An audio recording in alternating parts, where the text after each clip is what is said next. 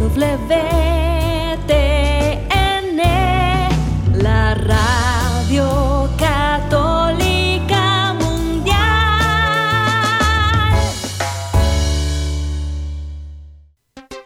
Y ahora en vivo, desde Lima, Perú, EWTN, Radio Católica Mundial, presenta Más que Noticias, un programa informativo que analiza desde una visión de la fe los acontecimientos sociales, políticos y económicos más importantes de Latinoamérica, el Vaticano y el mundo. Más que noticias, respuestas a las interrogantes de los temas más actuales y la manera correcta de interpretarlos a la luz de la fe. Vidas ejemplares, actualidad del Vaticano, defensa de la vida, apologética, doctrina social de la Iglesia, devociones y mucho más. Esto es Más que Noticias. Comenzamos el programa. Hola amigos, el Señor se hizo presente en nuestra historia, no para remover las consecuencias del extravío humano con respecto a cómo el error se propaga, se afirma en la historia, sino para que como Él pudiéramos enfrentarlo con la santidad de vida, con la santidad misma de Dios. El verbo se hizo carne, quiere hacerse carne también en tu vida para evangelizar tu mundo, tu familia, toda persona con la que te encuentras. Que sea que esté generosamente presente en nuestra vida el Señor Jesucristo y así todas las pruebas, los desafíos de la vida no serán para nosotros ocasión de tristeza, sino más bien de bienaventuranza, de dicha, sabiendo que avanza la verdad en la medida que cooperamos con ella, como Jesucristo nos enseña a hacerlo, el camino, verdad y vida. Gracias por acompañarnos hoy en Más que Noticias. Los saluda Eddie Rodríguez Morel. También reciba mi saludo amigos, les habla Guillermo Montezuma.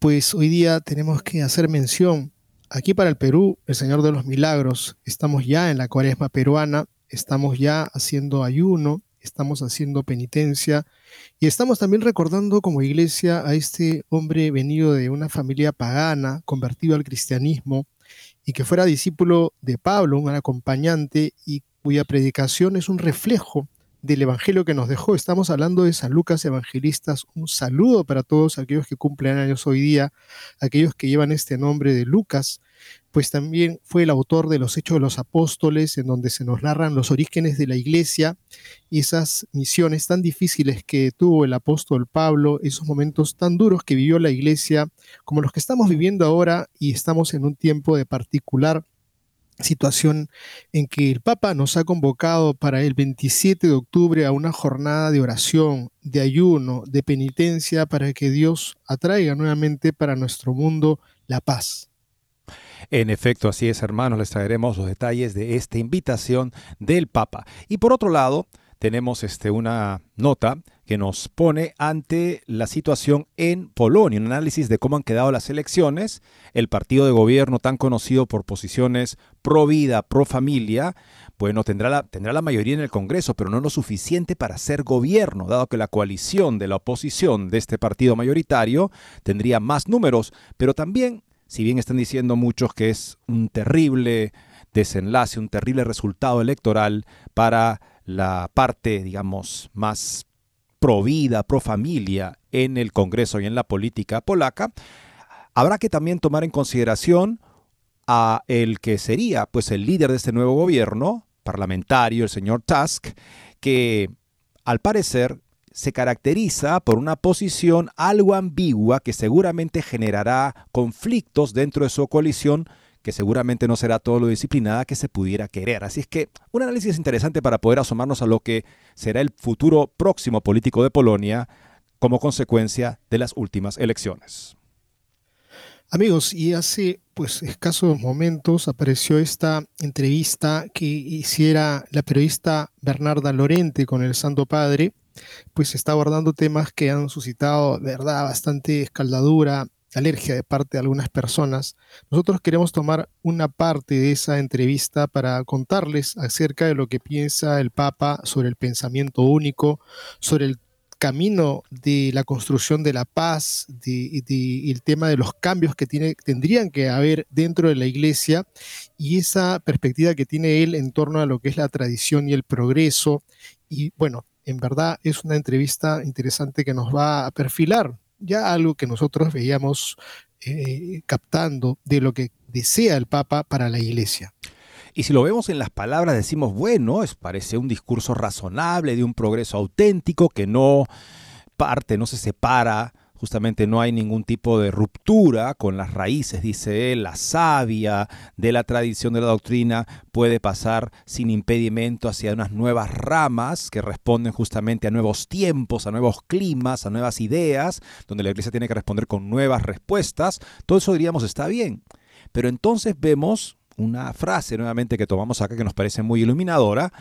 El personal es la política. Si yo te digo, quiero la reforma, la renovación de la iglesia, fiel a sus raíces y quiero justamente que nos acerquemos a las realidades nuevas, e invito en el contexto de la asamblea sinodal, o sea, no dentro de la asamblea sinodal, pero en este tiempo que es tan significativo para la nueva dirección de la iglesia, a la hermana Janine Gramick, que se ha caracterizado toda su vida por promover incluso el, el matrimonio sacramental para personas que conviven con una relación activamente homosexual. Ella acaba de ser tener una, una, una, audiencia privada con el Papa para conversar con él, donde la ha felicitado por su trabajo, lo que viene sobre las huellas de una carta que le enviara hace unos meses también, públicamente felicitándola por su trabajo a esta religiosa que toda su vida se ha dedicado a minar la doctrina católica sobre este particular, de modo que, bajo el pontificado de Juan Pablo II, fue censurada. Después de años de pedirle que por favor se expresara de acuerdo a lo que dice la Iglesia, ella dice que nunca pudo hacer eso porque supuestamente esa doctrina no es vinculante. ¿Es esa la renovación de la que se habla en la entrevista del Papa? Al parecer, los hechos darían a entender eso. Entonces se confirma, amigos, no somos lo que decimos, somos lo que hacemos. Una cosa es que uno le diga a su padre, no voy a trabajar a la viña y va. Y otro que dice, voy a trabajar a la viña y, no va. Los hechos son los que hablan de nuestra fe y tenemos aquí hechos y tenemos acá propuestas de uno de los redactores del sínodo, un obispo, que es una pieza importante en lo que serán los resultados, pues él está descaradamente haciendo la propuesta y abriendo el diaconado femenino. O sea que no es que estamos estudiando, no, él quiere que haya pues el diaconado femenino. Vamos a darle los pormenores de quién es este pastor. Y el cardenal Juan Sandoval Íñiguez, arzobispo emérito de Guadalajara, ha escrito una carta en la que se pregunta ¿Es la iglesia sinodal? Parecería casi una pregunta que no se debe hacer, porque se nos está diciendo que la iglesia es y siempre ha sido sinodal. Pero ¿qué significa sinodal? Veámoslo nuevamente sobre el terreno, sobre el campo, qué se está haciendo en nombre de la sinodalidad, qué es lo que Roma no corrige o detiene en nombre de la sinodalidad, y nos haremos una idea muy bien de lo que significa la sinodalidad y cómo, decía el cardenal Pell, es una pesadilla tóxica, no dice eso el cardenal Íñiguez, pero dice justamente eso, se convierte en la excusa para promover todo tipo de posiciones contrarias a la, a la, fe de la iglesia y se invita justamente a personas que incluso ni siquiera tienen la fe de la iglesia para que, planteando sus puntos de vista contrarios a la fe de la iglesia, nos digan cómo debe ser la iglesia en el futuro.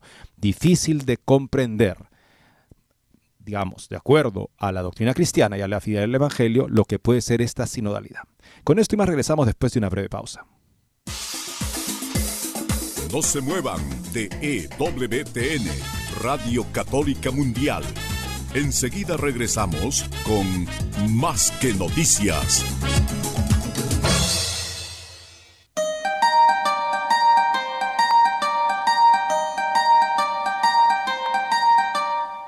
No olvides seguirnos en Facebook como Más que Noticias EWTN. Allí podrás encontrar las noticias que tratamos día a día en el programa. Además, pueden escribirnos con sus comentarios o sugerencias.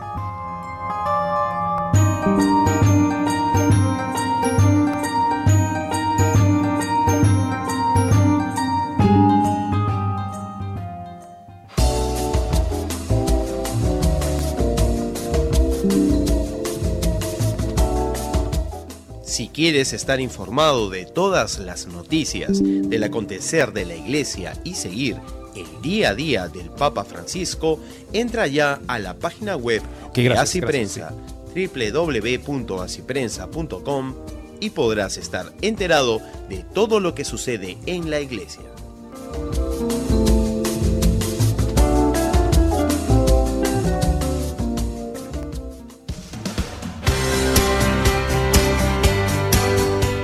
Ya regresamos en EWTN, Radio Católica Mundial, con su programa Más que Noticias. Y ante todo vamos a Polonia, amigos, donde tenemos ya prácticamente el resultado de las elecciones. Es un sistema parlamentario donde el primer ministro define la dirección del gobierno y al parecer, si bien el partido actual de gobierno, caracterizado por una política pro vida y pro familia clara, que la ha llevado a enfrentarse contra el Consejo Europeo que siempre hostiga a los que son pro vida como Polonia y Hungría, bueno, ellos tienen la mayoría, pero no suficiente para ser la mayoría que necesitan para nombrar al primer ministro. Y esto nos pone ante la perspectiva de que se promueva desde el sistema parlamentario polaco las agendas que quiere la comunidad europea, el Consejo Europeo, abortistas, LGTBistas. Veamos el, interesante análisis que nos brinda la nueva brújula cotidiana con una posición muy informada al respecto. Más allá de los osanas prematuros, dice la nota, la coalición de centro izquierda puede no tener una vida fácil en Polonia. Hay un océano de diferencias entre los conservadores moderados de la tercera vía y la izquierda de Lewica y la ambigüedad de Tusk no podrá evitar que estallen los enfrentamientos a medida que se acercan las elecciones europeas los cristianos y conservadores de ley y justicia, el PIS, ganaron las elecciones parlamentarias en Polonia, pero es poco probable que obtengan una mayoría para gobernar, dado los resultados finales y anunciados ayer por la mañana por la Comisión Electoral Polaca. Con todos los votos escrutados, el Partido Ley y Justicia y sus aliados obtuvieron solo el 35% de los votos perdón, en la coalición opositora de centro izquierda, el partido Plataforma Cívica, obtuvo el 30,7%, el llamado Terza Vía el 14,40%, la nueva izquierda de Lewica es del 8,61% según los datos finales.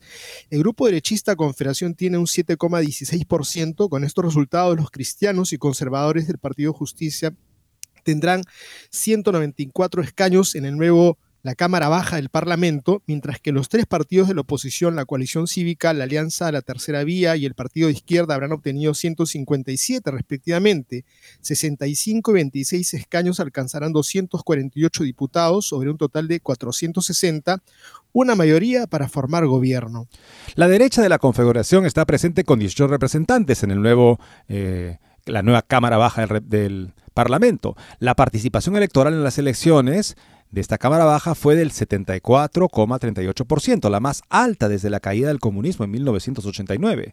La Comisión Electoral confirmó también que los tres partidos de la oposición obtuvieron 66 escaños en el Senado, una mayoría clara.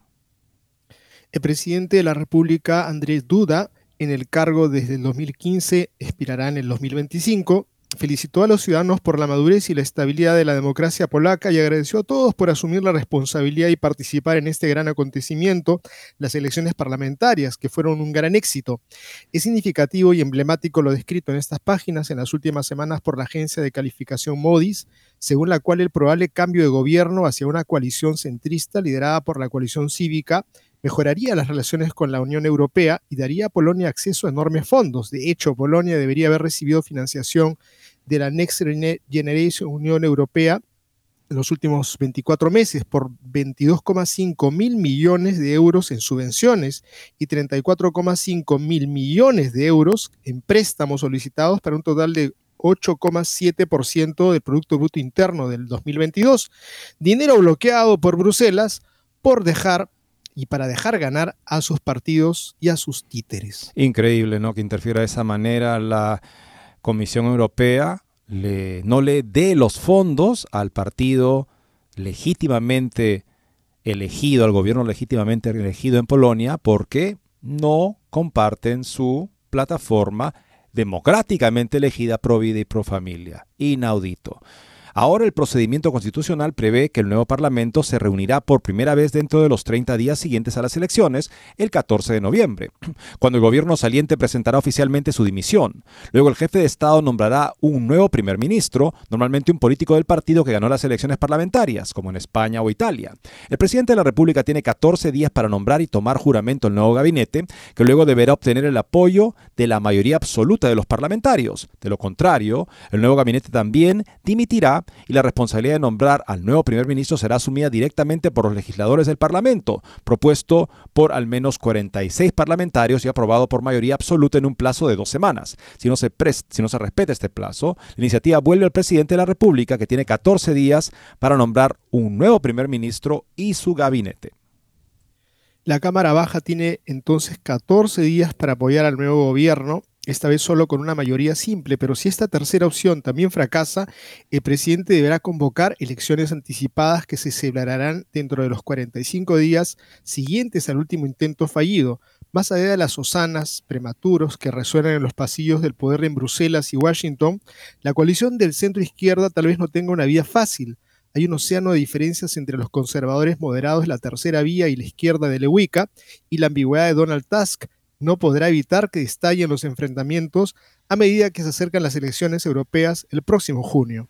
En cuanto al aborto, por ejemplo, mientras la coalición cívica de Tusk y la izquierda están a favor de una liberalización más o menos total de esta práctica homicida hasta las 12 primeras semanas de gestación, la tercera vía considera necesario un referéndum. Diferencias igualmente irreconciliables sobre ideología, adoctrinamiento LGBTI uniones o matrimonios y adopciones homosexuales o sobre la libertad y el papel público de la Iglesia Católica que la izquierda de Lewica quiere limitar. Ahora que el enemigo absoluto ha sido derrotado, las tentaciones autoritarias de la oposición también están a punto de estallar e intentarán modificar en eh, a través de medios de fuerza, el orden judicial, el Tribunal Constitucional y todos los demás órganos independientes del país a los que acusan de partidismo. Bruselas está muy contenta con su influencia y el resultado electoral polaco, como dicen en la BBC, Euronews, The Guardian, el Huffington Post, Euractiv, confía en iniciar reformas estructurales centristas con Tusk, Macron y Schulz, al final del antiliberalismo autoritario de la ultraderecha, tanto el New York Times estadounidense como el Washington Post y el alemán Der Spiegel aplauden, mientras República espera un Georgia, a una Georgia Meloni reasignada a una reedición de la Úrsula mayoritaria en Europa, es decir, la peor muerte por eutanasia en el continente. El partido PIS y sus aliados han cometido muchos errores, especialmente habiendo sucumbido a la presión y a la sincera amistad de la administración estadounidense de Biden.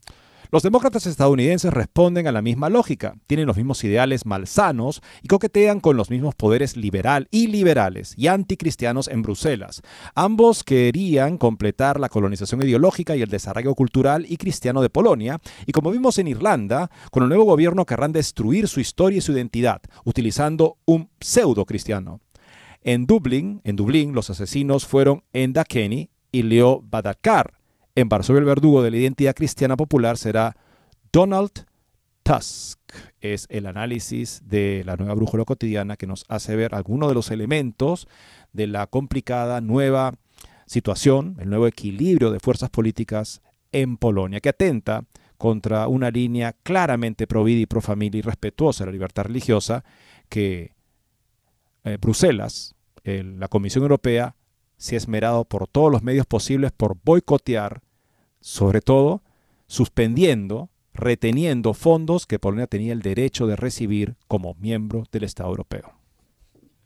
Es increíble, amigos, cómo puede el poder tener tanta influencia al punto de que querer derrocar a través de su ideología a aquellos que simplemente se quieren portar bien en lo que es su conciencia, en lo que es el respeto de la vida, en lo que son los respetos y el valor de la institución que ha fundado una nación, nuestro continente. En el caso, en el caso europeo, los polacos han sido fieles siempre al, al pensamiento, al mensaje de la iglesia, al mensaje de Cristo, pero el poder influye tanto que hace que muchos se pongan de rodillas y bailen al son de la canción que le ponen desde los núcleos y estos espacios donde maneja el mundo. Y miramos ahora que el Papa está convocando para el 27 de octubre una jornada de oración, de ayuno, de penitencia por la paz. Ha sido convocado para el viernes 27 de este mes, esta jornada.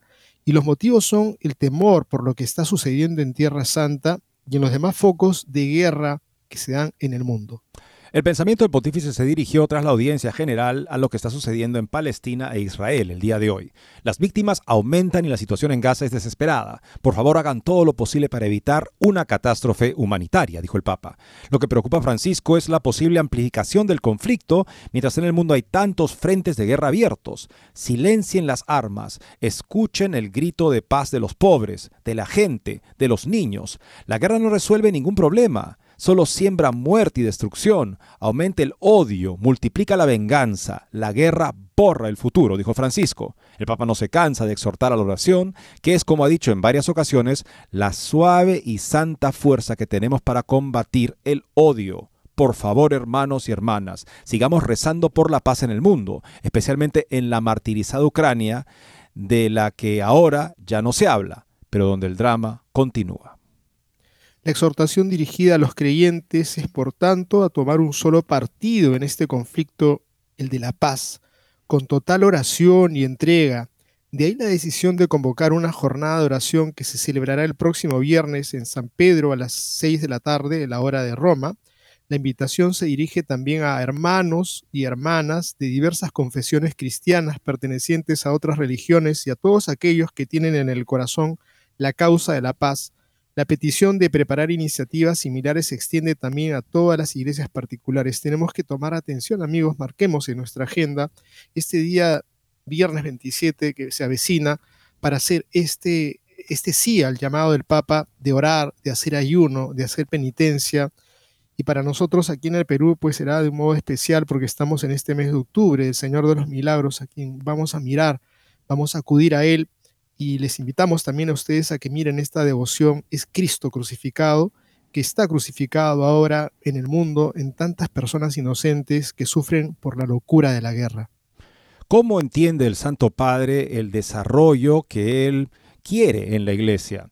Por supuesto, estamos hablando en el contexto de la Asamblea Sinodal en Roma, por lo tanto, lo que dice en esta entrevista, recientemente concedida a Bernarda Llorente, del medio argentino Telam, puede ser una clave de interpretación muy importante para lo que está pasando en el aula, que en efecto si lo leemos, y yo lo he leído, digo, bueno, esto se puede interpretar de una manera perfectamente buena. Habrá que ver qué acciones lo acompañan, porque las acciones, como dice el dicho, dicen más que las palabras. Veamos un extracto de esta entrevista. Le pregunta la señora Llorente, ¿cuál es el riesgo Pregunta Francisco, estamos sacando un extracto acá de la entrevista, ¿cuál es el riesgo de las identidades únicas y pensamientos únicos? Responde así el Papa, que anula la riqueza humana.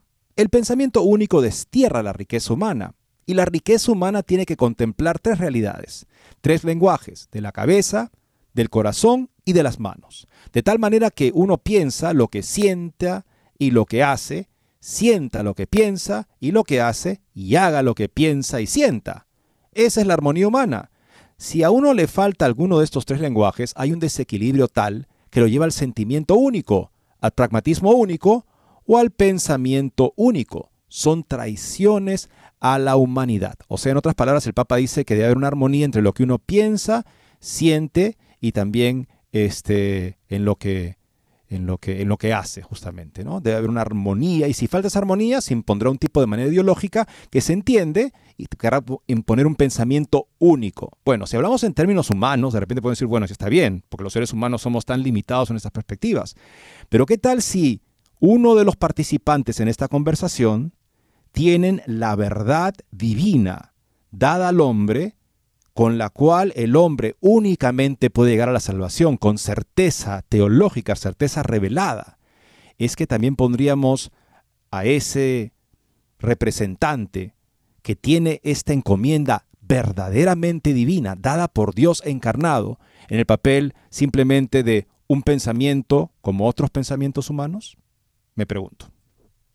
Sí, es una buena pregunta, Eddie, porque cada quien tiene sus pensamientos y si no corresponden con la verdad, pues de repente así sus sentimientos y así sus obras tengan una muy buena intención, pues probablemente haya mucha armonía, porque uno de repente podría decir, un terrorista que tira bombas, probablemente en su corazón sentía el deseo de justicia y había sido envenenado con la ideología, y eso no es garantía del todo. Segunda pregunta que le hace la periodista, ¿cree que unir nuestras conciencias, más allá de las diferencias que podamos tener tanto a nivel religioso como político, es un inicio en la construcción de la paz y el bien común? Y responde, sí, absolutamente sí, pero con una condición, que se tenga conciencia de la propia identidad. Uno no puede dialogar con otro si no tiene conciencia desde dónde. Cuando dos identidades conscientes se encuentran, pueden dialogar y dar pasos hacia un acuerdo, al progreso, al caminar juntos. Pero si uno no tiene conciencia de la propia identidad, asume lo que le parece y en el fondo traiciona la cultura de su pueblo, de su país, de su familia. La conciencia de la identidad es muy importante para el diálogo. Si yo, como católico, tengo que hablar con alguien de otra religión, tengo que tener conciencia que soy católico, en serio, y que el otro tiene todo el derecho a su religión. Pero si no tengo conciencia de mi propia identidad, no voy a dialogar y voy a reírme de todo, a vender todo, a disimular todo, no tendría una consistencia verdadera. Nuevamente, Guillermo, si lo pongo eso en un punto de vista humano, dos hombres que se encuentran con su religión humana, bueno, dices, ya, pues cada quien tiene su creencia, tan propia y discutible como la otra, tan digna de respeto, en fin, como la otra. Por lo tanto, claro, voy al encuentro con esa persona que tiene todo el derecho a su religión. O sea, pero aquí, Guillermo, me acuerdo que el Señor nos envió, así nos envió, ¿no? En su nombre se predicará la conversión para el perdón de los pecados, empezando por Jerusalén. Id y, y anuncien el Evangelio a toda criatura. El que cree se bautiza se salvará, el que no crea se condenará. O sea, ¿dónde queda esa misión, ese sentido de ir al encuentro de los demás como católico? Porque si el sentido de ir al encuentro de los demás como católico prioriza el consenso a nivel puramente humano, entonces vemos aquí un vacío desconcertante. ¿Dónde queda la misión? ¿Es que la misión se realiza sin anunciar el Evangelio? Simplemente siendo yo muy convencido de lo que soy, respetando lo que tú eres y buscando el consenso para buscar un progreso y para caminar juntos. ¿Dónde queda el anuncio del Evangelio? Es un vacío demasiado gigantesco como para que lo llevemos, lo pasemos por alto. Continúa. Y, otra cosa, sí. quisiera mencionar simplemente otra realidad. O sea, claro, si uno se encuentra en un lugar donde hay gente excelente, muy buena, como que los hay, uno llega a veces a un pueblo y encuentra gente maravillosa, magnífica, casi siempre con fe, ¿no? Y, bueno, las cosas son bastante llevaderas porque tú respetas esa idiosincrasia, eh, tú tienes un valor que es tu fe y caramba, no pasa nada, pero a medida que tú vas acercándote más a esa realidad, no vas a encontrar gente que tenga esa misma disposición. Puedes tener el artero deseo de que tú desaparezcas. Eh, existe el pecado original. Estamos hablando de una realidad en donde yo tengo que tomar conciencia clara de que hay una fragilidad en ese resto de personas que se ponen delante de mí como que en mi propia condición también tengo fragilidad y por lo tanto ese punto de partida me parece que es demasiado mm, ingenuo, por llamarlo así. Es cierto que no me puedo reír de nadie, ¿no? pero también si yo tengo un valor que he recibido, que es anunciar a Jesucristo y la conversión, yo parto de ese respeto a, la palabra del Señor y parto de ese respeto que tiene que tener la, a otra persona. En fin, creo que simplemente hacemos ese cuestionamiento a este punto y podemos tocar ahí la tercera pregunta. Los cambios en la iglesia es la siguiente sección. Se está llevando a cabo el Sínodo 2023 en un contexto en el que usted ha definido a esta época no por sus cambios, sino fundamentalmente como un cambio de época. ¿Cómo se adapta la iglesia a esta realidad? ¿Qué iglesia se necesita para estos tiempos? Le preguntan. Y responde así el Papa. Desde los inicios del Concilio Vaticano II, Juan XXIII tuvo una percepción muy clara. La iglesia tenía que cambiar. Pablo VI coincidió y continuó, al igual que los papas que los sucedieron. No se trata solamente de cambiar de moda, Se trata de un cambio de crecimiento y en favor de la dignidad de las personas.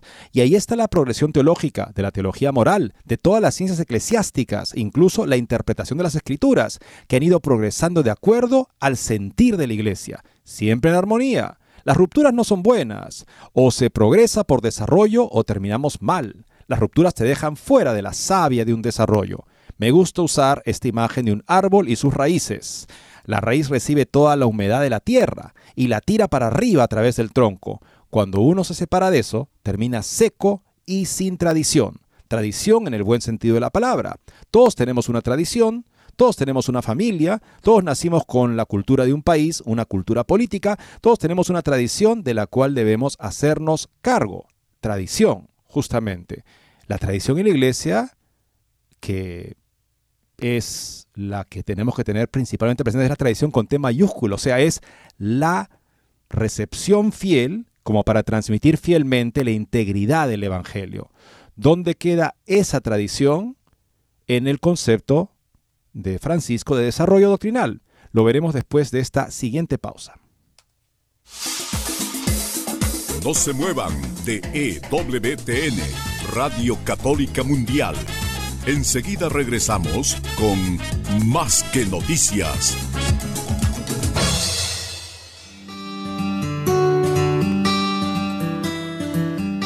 En la página web de EWTN podrás encontrar los programas de EWTN Radio y Televisión. Solo tienes que descargar los podcasts y así encontrarás tus programas preferidos Recuerda en www.ewtn.com.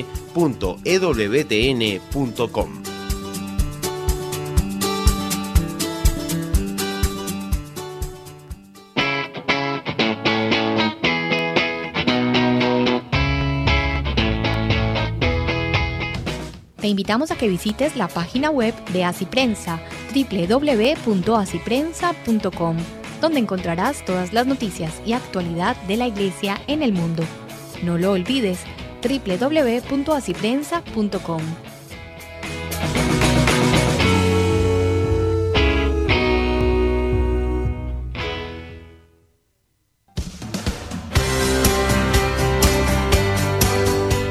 Ya regresamos en EWTN, Radio Católica Mundial, con su programa Más que Noticias.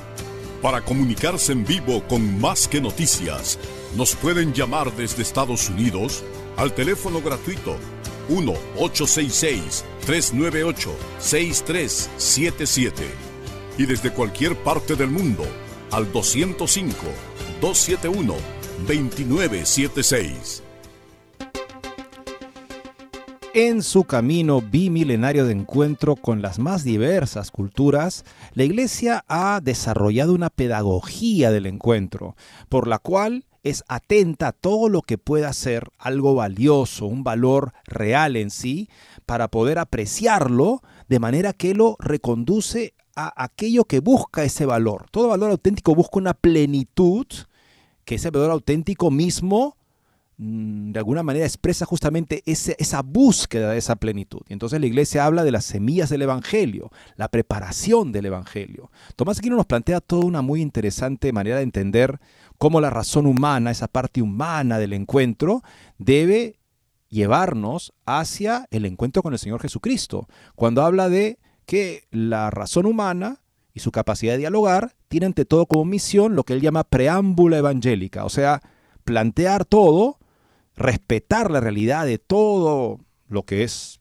fin, bueno, noble, justo, digno de alabanza, o sea, respetarlo, de manera que lo entiendo más en profundidad a partir de sus propios principios y también de la luz, el sentido, la plenitud que le da el Evangelio. De esa manera lo llevo hacia un umbral en el cual me podré encontrar con Jesucristo ya para dar ese paso de fe que transformará no solamente mi visión de las cosas, sino mi misma naturaleza humana, divinizada por la profesión de la verdad.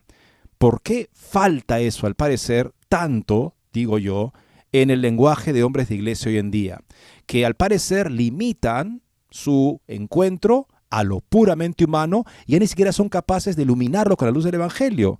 Es más, generalmente en estos tipos de encuentros con personas que no profesan la fe católica, no mencionan ni siquiera el nombre de Jesús. Entonces, ¿cómo es esta, este concepto que tiene el Papa de la fidelidad a nuestra propia tradición, con T mayúscula?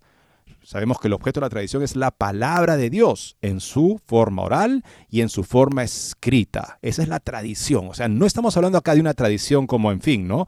algo cultural, folclórico, humano. Estamos hablando de una encomienda divina por cuya fidelidad y transmisión seremos juzgados, porque de ella depende, de esa fidelidad y transmisión, la salvación de los demás. Le pregunta entonces la entrevistadora lo siguiente. Usted plantea una complementariedad entre tradición y progreso. Bueno, hay que decir que la iglesia también lo entiende así. O sea, porque la tradición, que es la palabra de Dios, que la iglesia profesa con fe divina y católica, esa verdad la podemos conocer siempre más en profundidad, más a fondo. Y ese es el progreso. O sea, no hay un progreso en cuanto que de repente hay nuevas cosas que antes no profesábamos, que de repente estamos profesando, sino que estamos comprendiendo más plenamente y más profundamente lo que hemos profesado. Hay desarrollo cuando la doctrina es siempre más ella misma, más definidamente, más profundamente. Jamás hay desarrollo cuando hay una contradicción. Entonces le preguntan esto, la complementariedad entre tradición, complementariedad entre tradición y desarrollo, como lo ve el Papa, y responde así.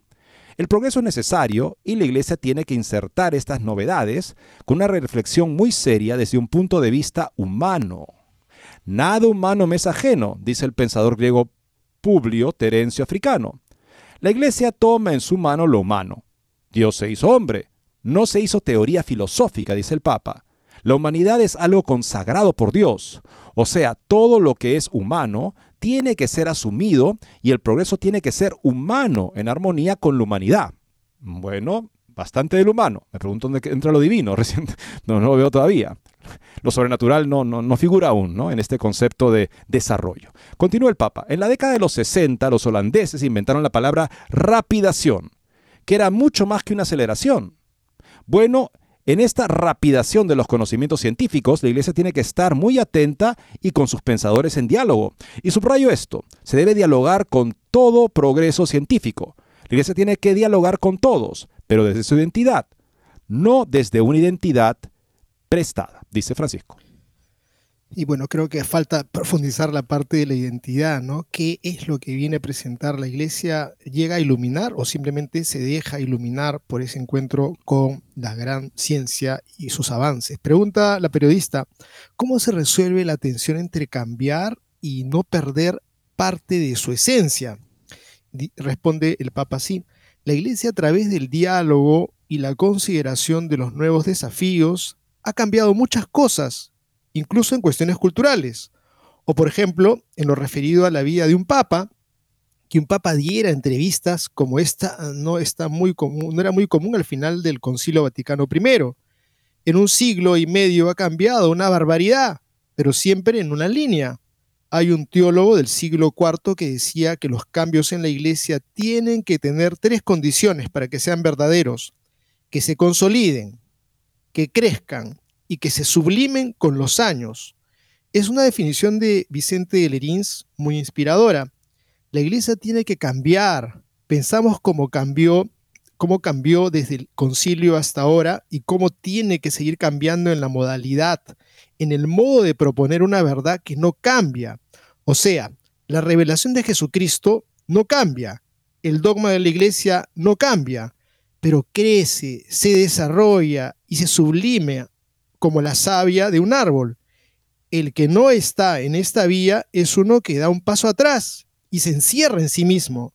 Los cambios de la iglesia se dan en este flujo de identidad de la iglesia y tiene que ir cambiando a medida que los desafíos le vayan presentando cosas. De ahí que el núcleo de su cambio sea esencialmente pastoral, sin renegar de lo esencial de la iglesia. Esto es lo que se ha dicho justamente en el contexto del sínodo una y otra vez se trata solamente de cambios pastorales, no de cambios doctrinales. Pero como recordaba un amigo de Juan Pablo II, que falleció hace unos años, lo había entrevistado Edward Penting y decía, lo que estamos viendo, él decía en el contexto de los sínodos de la familia, es un tipo de táctica, y él lo conocía como polaco, este, táctica marxista, decía él. ¿Por qué? Es tremendo lo que decía. Decía, porque lo que se hace es, se cambia la práctica y como decía Marx, la práctica vale más que cualquier teoría, cualquier, cualquier idea. Porque si la práctica cambió y la gente se comporta de una manera diferente, y es lo que promovemos un nuevo tipo de comportamiento que ignora la teoría, en este caso la doctrina, pues eso quiere decir que esa doctrina ya quedó marginada, relegada, porque de hecho no informa, no se vive. Dime, o sea, muéstrame cómo vives y te diré qué es, qué es lo que piensas. Y decía Fulton Sheen, ¿no? Si no vivimos como creemos, empezaremos a creer lo que vivimos. Ahí está el núcleo de la cuestión. Y por eso creo que esta siguiente nota justamente luego que consideramos lo que el Papa ha dicho con respecto a el cambio y que no pierda la esencia la iglesia, pero que cambie se adecua a los tiempos, lo siguiente da, ¿será esto los cambios a los que se refiere el Papa? Simbolizados por una persona, en fin, que no deja lugar a dudas de su agenda, claramente está. El Papa recibe en el Vaticano a la monja LGTBista Janine Gramick, que fuera censurada por Juan Pablo II y el cardenal Ratzinger. Continúa esta nota de Info, Info Vaticana. Estamos en un pontificado de gestos, y eso Francisco lo sabe bien. La dirección y el rumbo hacia, lo que, hacia la que Francisco quiere conducir la iglesia es palpable, no tanto por lo que dice, sino por lo que hace. El Papa Francisco es un papa de gestos, fotos y cartas. De él seguramente no saldrá ningún documento disruptivo, pero son este tipo de gestos con los que Francisco quiere enseñar el camino a seguir a quien le suceda. Y es que ayer, martes, el Santo Padre recibió en el Vaticano durante 50 minutos a Janine Gramick junto con tres miembros del ministerio New Ways. La cofundadora del ministerio New Ways llevó saludos al Papa Francisco de parte de los católicos LGBTQ de la Iglesia en los Estados Unidos. Le agradeció su apertura a bendecir las uniones entre personas del mismo sexo, así como su oposición a la criminalización de las personas LGBTQ en la sociedad, según apunta la propia web de esta organización condenada por Ratzinger. Este grupo asegura que esta reunión representa ahora una nueva apertura al enfoque pastoralmente motivado y de búsqueda de justicia que la hermana Janine y su organización han practicado durante mucho tiempo. Recordamos que el Papa la felicitó por escrito a los 50 años de su ministerio este ministerio de normalización homosexual que busca como su objetivo principal el, matrimonio sacramental para personas en relación homosexual. El encuentro fue muy emotivo para mí. Desde el día en que fue elegido he amado y admirado al Papa Francisco por su humildad, su amor por los pobres y por aquellos rechazados por la sociedad. Él es el rostro humano de Jesús en nuestra era. Dijo Gramick, el Papa Francisco mira dentro de vuestro corazón y sus ojos dicen, que Dios os ama. Esta es la primera vez que el Papa se fotografía con Janine Gramick, a quien este verano había escrito una carta de apoyo bendiciendo su apostolado. ¿Quién es Janine Gramick? Nacida en los Estados Unidos, pero de origen polaco, Gramick es una activista, matemática y monja católica estadounidense se proclama defensora de los derechos de lesbianas, gays, bisexuales y transexuales. Es cofundadora del Ministerio de Nuevos Caminos con el hermano Robert Nugent, que pertenece a un Ministerio de Defensa y Justicia para lesbianas, gays, bisexuales y transgéneros católicos. En mayo de 1999, el entonces prefecto de la Congregación para la Doctrina y la Fe, Joseph Ratzinger, emitió una nota pública sobre Janine Gramick y Robert Nugent, Ratzinger escribió lo siguiente, que desde el inicio al presentar la doctrina de la Iglesia sobre la homosexualidad, el padre Nugent y la hermana Gramick han cuestionado continuamente elementos centrales de esa doctrina. Por esta razón, en 1984, el cardenal James Hickey, de arzobispo de Washington, después de fracasar en numerosos intentos de clarificación, les informó de que a partir de ese momento no podían seguir desarrollando sus actividades en aquella arquidiócesis. Al mismo tiempo, la Congregación para los Institutos de Vida Consagrada y las Sociedades de Vida Apostólica les ordenó que se separaran total y completamente del New Ways Ministry, añadiendo que no podían ejercer ningún apostolado a menos que presentaran fielmente la doctrina de la Iglesia acerca del mal intrínseco de los actos homosexuales. En aquel momento Ratzinger criticó que han seguido manteniendo y promoviendo posiciones ambiguas sobre la homosexualidad y han criticado explícitamente los documentos del magisterio de la Iglesia sobre el tema, una posición que dista mucho de la confusión que reina ahora dentro de la Iglesia. Quienes promueven estas posturas, lejos de ser reprobados, son aupados a cargos de responsabilidad y no se diga, invitados a audiencias privadas con el Papa. Joseph Ratzinger montó una comisión para estudiar los escritos de esta monja estadounidense. La conclusión a la que llegó la comisión es que la hermana Gramick tenía en sus escritos y actividades pastorales serias deficiencias que resultaban incompatibles con la integridad de la moral cristiana. El sucesor de San Juan Pablo II sentenció lo siguiente. La Congregación para la Doctrina de la Fe se ve obligada a declarar por el bien de los fieles católicos, que las posiciones de la hermana Janine Gramick y del padre Robert Nugent, en lo que se refiere al mal intrínseco de los actos homosexuales y al desorden objetivo de la inclinación homosexual, son doctrinalmente inaceptables en cuanto incompatibles con la doctrina clara y constante de la Iglesia en este campo. A pesar de esta condena pública y sin que Gramick haya dado muestras de haber cambiado sus posiciones, el Papa la ha recibido en pleno sínodo un nuevo gesto del pontífice que contradice otra vez a su antecesor. Aprueba o bendice el Papa Francisco la labor de este grupo que pasa por la aceptación y normalización de la actividad homosexual con una condición más digna y querida por Dios? Esa es la tremenda gran pregunta que no acaba de responder, pero los gestos dicen mucho, amigos, y creo que los gestos simplemente están haciendo una negación de lo que ha enseñado el Señor, y con mucho pesar tenemos que decirlo, los gestos hablan, las palabras pues se las lleva el viento.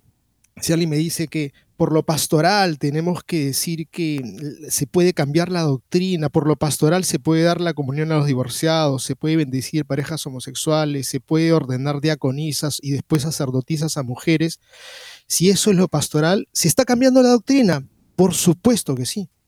Si se dan las riendas y se invita a la asamblea sinodal a los que relativizan y niegan la doctrina moral y sacramental, por ejemplo, el relator general, el cardenal Hollerich, que niega la doctrina católica sobre la homosexualidad y también muestra aperturas, en fin, un repensamiento sobre cuestiones, siempre dependería del Papa cambiar el sacerdocio para mujeres sí o no.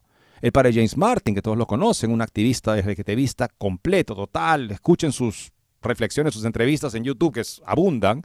Y también María Cristina Hinojés Sanz, que también ella dice que la ordenación de mujeres no es un tema teológico, dice ella. dice eso. Si se invita a esas personas, incluso se les dé el poder, las riendas del sínodo con el cardenal Hollerich, ¿qué resultado se espera? Bueno, veamos también lo que dice uno de los redactores uno de los 13 miembros del comité que redactará el documento final, el obispo sereno Shane McKinley, ha expresado su disposición a ordenar mujeres como diáconos. Dice lo siguiente, lo importante no es quién vota, sino quién cuenta los votos. Dicen que decía Stalin. Y del actual sínodo de los obispos podríamos decir que lo importante es quién redacta el documento final o quién lo ha redactado ya, si somos algo suspicaces. En principio se ha seleccionado a 13 miembros para tal labor y ya sabemos de al menos uno, el obispo australiano Shane McKinley, que se muestra partidario de la ordenación femenina, al menos en el grado de diaconisas. No nos extraña.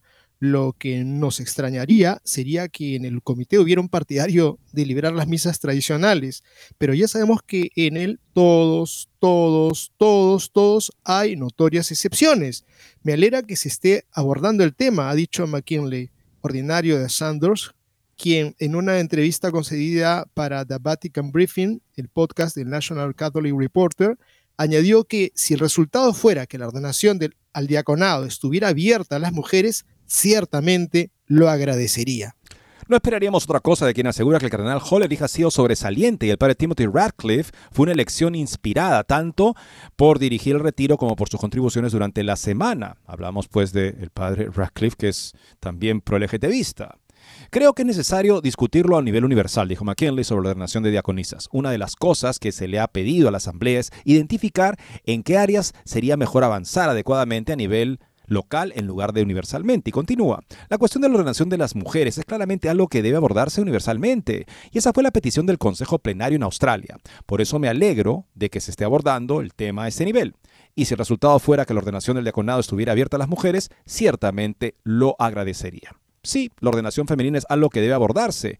Es afortunado por eso que ya se haya hecho, y no por un sínodo o una comisión teológica, sino por un papa canonizado, San Juan Pablo II, que dejó clarísimo que la iglesia no puede ordenar mujeres. Y lo dijo de manera definitiva, no en base a su propia autoridad y opinión, sino en base a la práctica constante de la iglesia. Si nos parece desolador este campo de tantos eh, prelados, en fin, eh, dispersos en sus opiniones contrarias a la fe católica, pues veamos lo que nos dice el cardenal Juan Sandoval Íñiguez con respecto a la tan mentada iglesia sinodal es una reflexión que vale la pena tener presente en estos días. Las notas esenciales de la Iglesia han sido una, santa, católica y apostólica, escribe el cardenal Juan Sandoval. Pero resulta que ahora también es sinodal. Y uno se pregunta, ¿cómo pudo ser esta nota ignorada o silenciada por dos mil años? La sinodalidad de la Iglesia ha sido descubierta últimamente y puesta en práctica por el sínodo que se viene celebrando en Alemania de ahí pasa al sínodo que se está celebrando en Roma. Se quiere mediante esta nota introducir toda clase de errores de fe y de moral como legítimos, puesto que el pueblo de Dios todo, hombres, mujeres, obispos, laicos, sacerdotes, invitados, unos creyentes, otros indiferentes y hasta ateo, así lo aprueban.